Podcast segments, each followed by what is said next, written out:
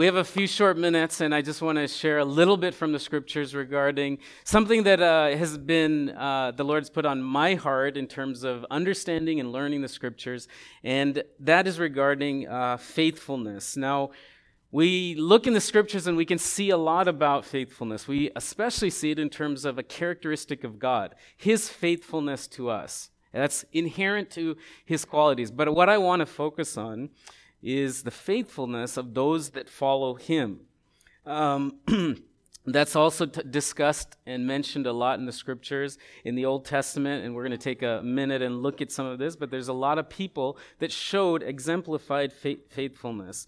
Christ himself taught it through, uh, through his time on the earth and in his parables and teachings. Paul's epistles mentions how great faithfulness is and the faithfulness of those that are uh, those that are believers. Um, but the the focus of what I wanted to mention and, and just say today is that God is uh, pleased and desires faithfulness of us. Um, and that's something that I want you to consider for a moment. Have you ever thought about what does what pleases God? What makes him happy? What are the things that we do that pleases God? And uh, in Hebrews chapter 11, verse 6, it makes it very clear. It says, let me just read the verse for you. Hebrews 11, 6 says, And without faith it is impossible to please God, because anyone who comes to him must believe that he exists and that he rewards those who earnestly seek him. The first part of that verse simply says, without faith, we cannot please God. And as a follower, as a believer in the one true God, we should have that desire to please Him, to show Him respect and honor. Um, so, faithfulness on our part is a key aspect of, of, of how God pleasures uh, our belief in Him, our love for Him. Now, there's also a lot of benefits I guess we could talk about regarding faithfulness, uh, maybe physical and spiritual. But just keep in mind that, uh, at least during this time this morning, is that our faithfulness gives pleasure to God.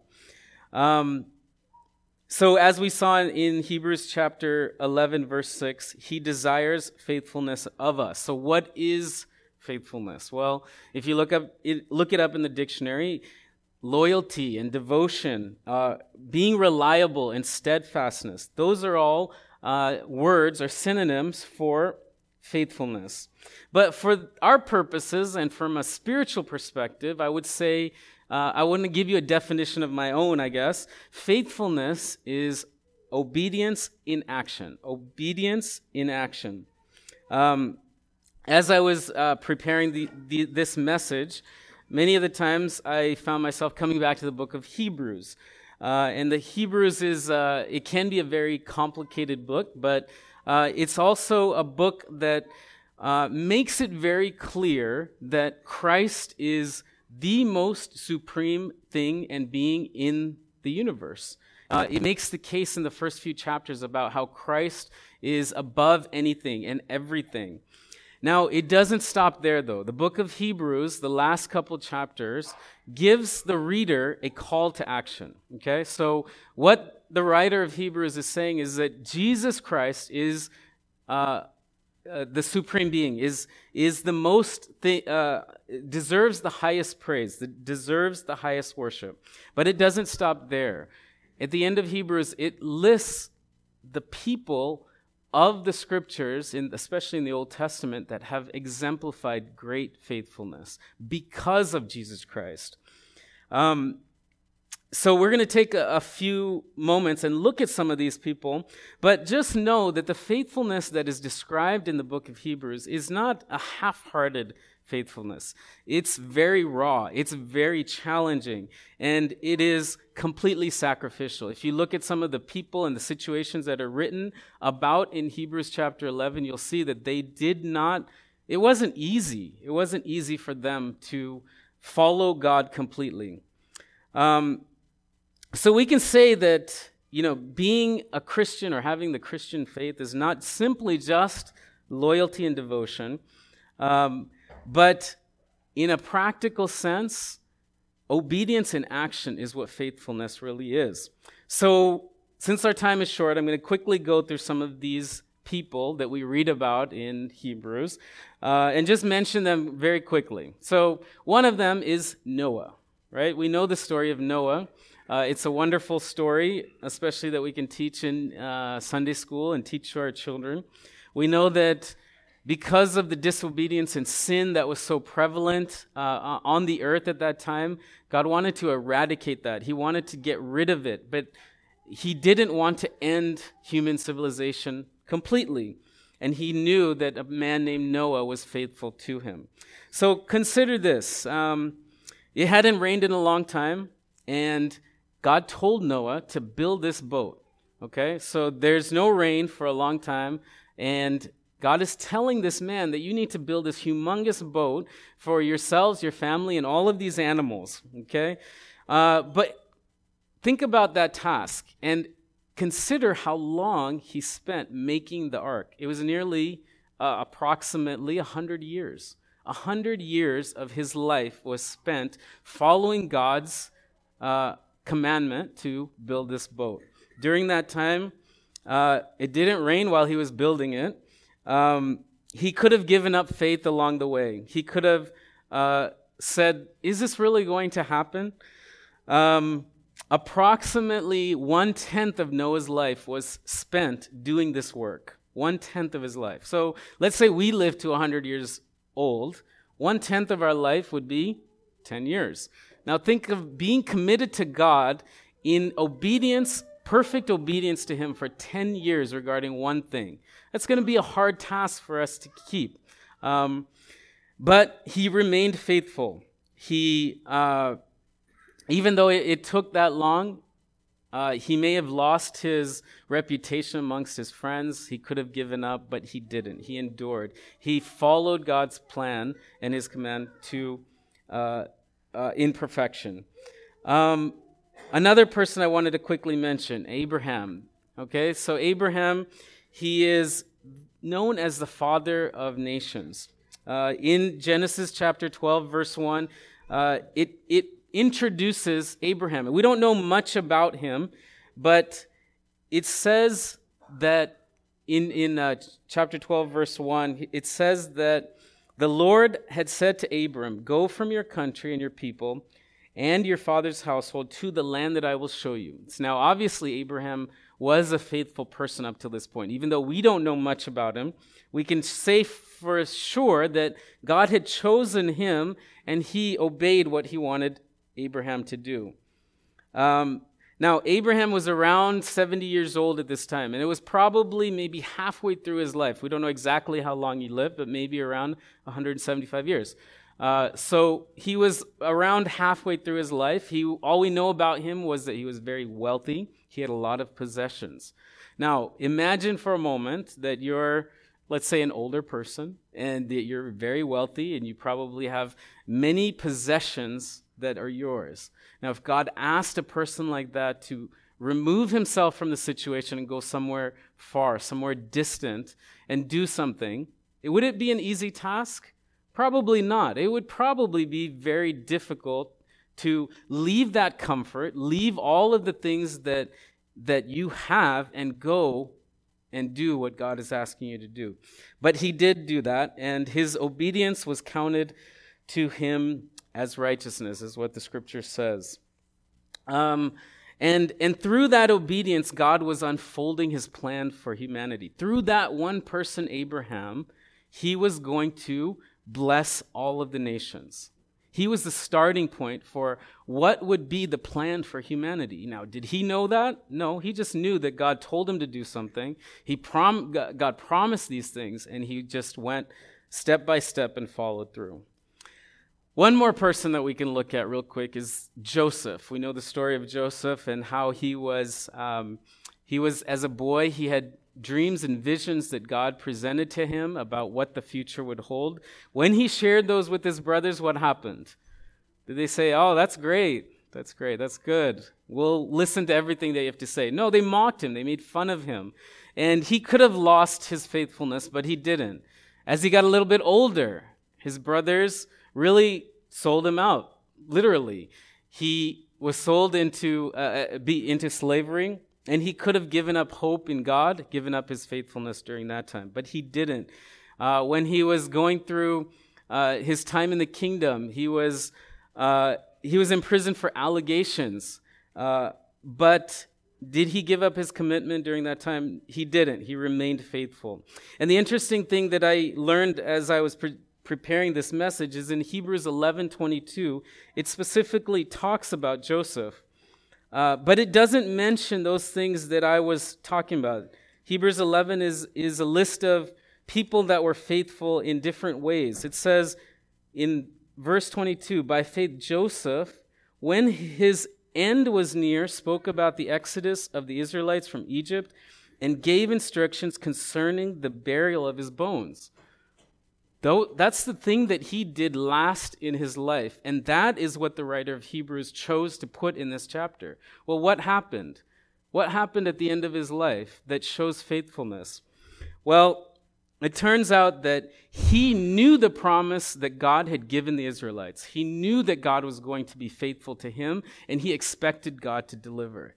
It was only around 400 years after Joseph died that the Israelites were able to go to the promised land. And he wanted his bones to be buried there. So, in his life and even in his death, he was a testimony of the faithfulness that he had in God. So those are three quick examples, right? And there's many more that are mentioned in the book of Hebrews. Uh, after after chapter 11 it, it, there, there's a list of people and the things that they have done. And the latter part of chapter 11 talks about uh, not in detail about specific people but the situations that they faced. And like i mentioned before those were challenging and difficult even uh, life threatening conditions.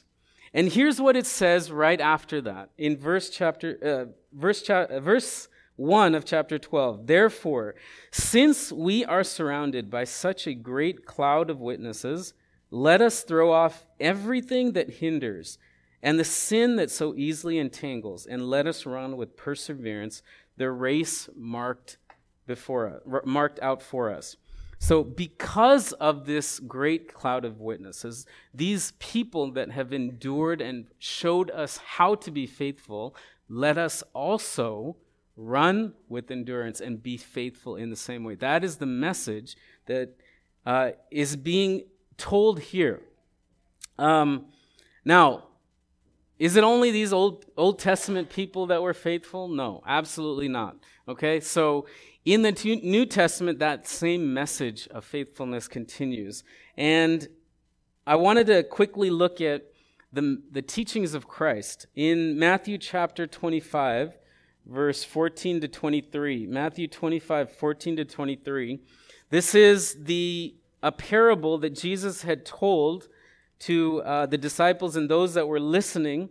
Uh, the, the title of the parable is about the talents, the talents. And I don't have time to read through this. Um, if you have time during the week, you can certainly read through it. There's a lot in this parable that we can draw out. But one thing I want to point to is regarding faithfulness. Uh, quickly, let me just summarize the story for you. So, just as a refresher. So, there's a rich man. He must own a lot of things, a lot of possessions, and have a lot of money. He was going on a trip. And he entrusts some money to three of his servants, the three different servants. He gives each of them a different amount of money. Um, it says that uh, one servant was given five talents. Now, in my understanding and, and some commentaries that are read, uh, one talent was equivalent to about $1,200, $1,200. So you can see that if you receive five talents, it's a good amount of money. Um, another servant was given um, a different amount, and then the last one was given one talent. And then what happens next? Uh, the master leaves, and he doesn't give any instructions, but inherently, the, the first two servants, they knew that they had to do something with the money, so they put it to work. They, they were able to earn uh, as much uh, uh, pretty much 100% of what was given to them. And then the third one, out of fear for the master, he hid his one talent and put it away so nothing would happen to it. And then when the master returns, we remember that the first two servants were commended for what they did, and he was very proud and grateful for their efforts. And then the third servant was harshly rebuked. Okay, so uh, verse 21 in chapter 25 says, His master said to him, Well done, good and faithful servant. You have been faithful with a little, so I'll put you in charge of much. Enter into the master's joy. That's his message, his response to the first two servants. So you can see in there, and we clearly know that the master represents Jesus Christ, the servants represent the followers of Jesus Christ, and we can clearly see that faithfulness is a key aspect of what pleases God. He's, he's satisfied when we use the, the skills, the talents that we have in doing the work that He wants us to do. Um, Christ is teaching in this story that we are to be accountable to God for what we do with our lives. Uh, it's ironic that the word talent is used. Now, talent in the parable is talking about money, uh, but we know talent to be skills uh, or abilities or special things that we can do. But the whole idea is that we use not just our time, uh, not just our talents, but our uh, our time, our abilities, our education, what authority, what influence that we have. Um, there's a lot that we can draw out again from this this parable, um, but our faithfulness is evidenced through the stewardship that we see in the servants. Uh, now, we may ask ourselves are we faithful with our resources, in what God has given us, in our knowledge, in our time, in our abilities? We should use our talents. We should not use our talents for our own pleasure. That's what the message is. We're not using the things that God has given for us to, to uh, take pleasure in ourselves. It's so that we can give them back to God. Um, uh, I won't go in, into it in detail, but Matthew 16 24 uh, has a very clear explanation of who is it that follows Christ. Jesus said to his disciples in, in verse 24 of Matthew 16, If anyone wants to become my follower, he must deny himself and take up his cross. His cross or our cross, we all have some burden to carry. We all have something to sacrifice. Um, the life in Christ demands carrying some cross. Jesus is calling his disciples to engage in complete self denial, a faithfulness that holds nothing back but gives everything to the cause of Christ. That's what, uh, that's what Christ is calling us to. And this, this idea, this cause, this theme is, is throughout the New Testament. Uh, that following Christ, what does it really mean? It means passionately pledging our lives for the sake of Christ, for doing what God leads to, uh, and, and following in obedience. This is what faithfulness is. Um, there are many things that, that Christ had commanded, and the last commandment that we, he left with, uh, with the disciples and for all of us is the Great Commission. Matthew 28 19. It says, Go therefore and make disciples of all nations. Jesus is saying to become. Uh, to become a faithful follower of Him and then to guide other people to that faithfulness. This is the, the Christmas season, and uh, giving gifts is a, a big part of uh, our culture, our Christmas culture, right? Um, we were at a church yesterday, and the pastor uh, made a comment. He said that God gave us his son, and we should give his son to the world. That is, the, in essence, uh, how God gives us a gift and how we can share that gift with others. We're all going to get gifts and receive gifts, I'm sure. Uh, but just consider that during the gift giving time, that the greatest gift that God gave us was his son. And the best thing that we can do with that is not just to hold on to it. It's an amazing thing to have Jesus in our heart, but the best thing that we can do is share that with the lost. Um, this morning we were looking at uh, uh, Psalm 107. 107, that's the psalm that, that was introduced this morning in worship. And the second verse in there, there says, Let the redeemed tell their story. See, that's a critical aspect of our faith, is that we don't just keep our faith within us, we don't just store it up. It's a great thing to uh, reflect upon. And that's what we do on Sundays. We worship and we thank God for all these things. But God is calling us, Christ is calling us to an active life of faithfulness. Um, so, going back to the, the Great Commission, it's at the core of what every New Testament believer uh, uh, is, is commissioned to do. Um, it's at the core of what every biblically based church should be doing. It shouldn't be an afterthought. Our faithfulness in completing the Great Commission is is integral to who we are as Christians, who we are as followers of Jesus Christ. Um, so, in closing, uh, I just wanted to, you know, to make, uh, to give you that understanding. If you've never thought about what pleases God, consider that. Uh, consider what does please Him, and consider what is the faithfulness that God is calling us to. Um, I would say that if you've trusted in Christ, don't let your identity in Christ be wasted. Don't just allow your faith to sit on a shelf.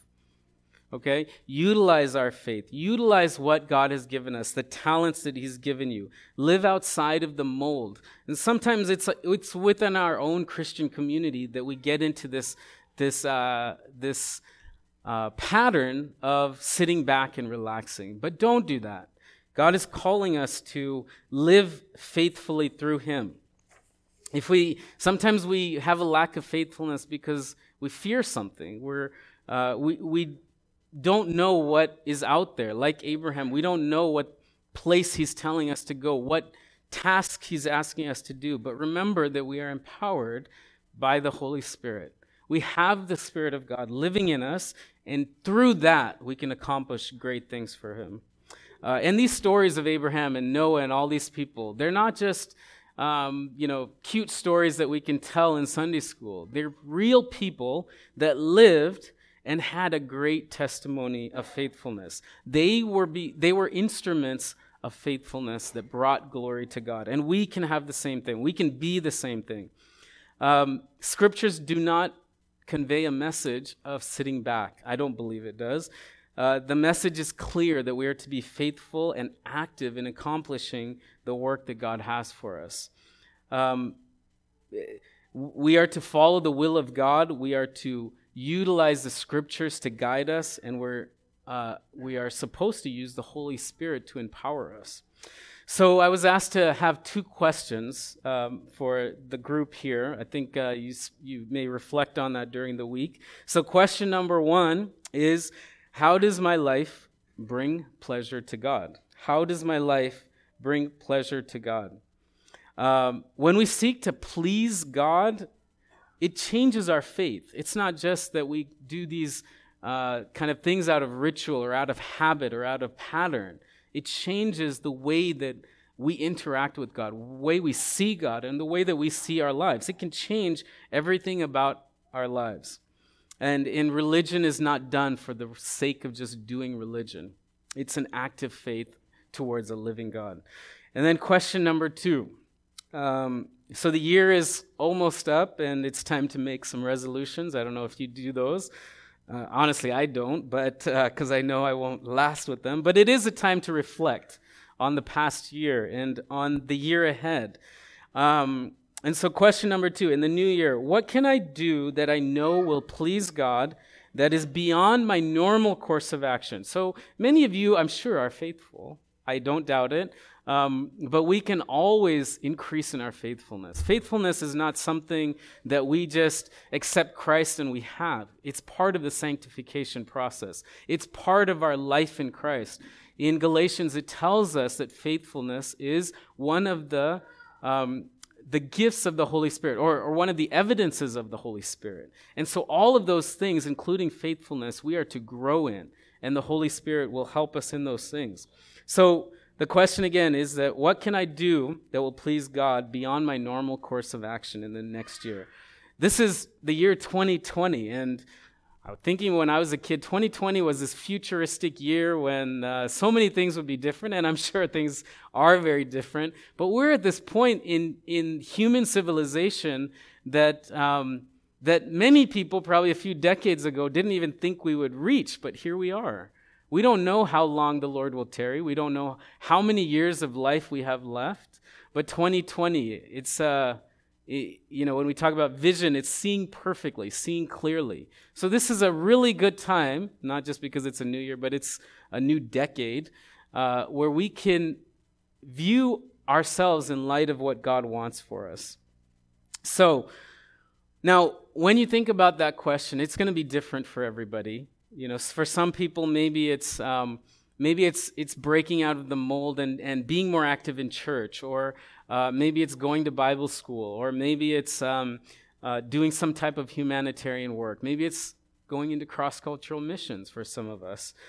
Uh, only you and God can know these things. Only you and God can understand and, and know what is God calling you to? What is God calling your family to? What is God calling our churches to?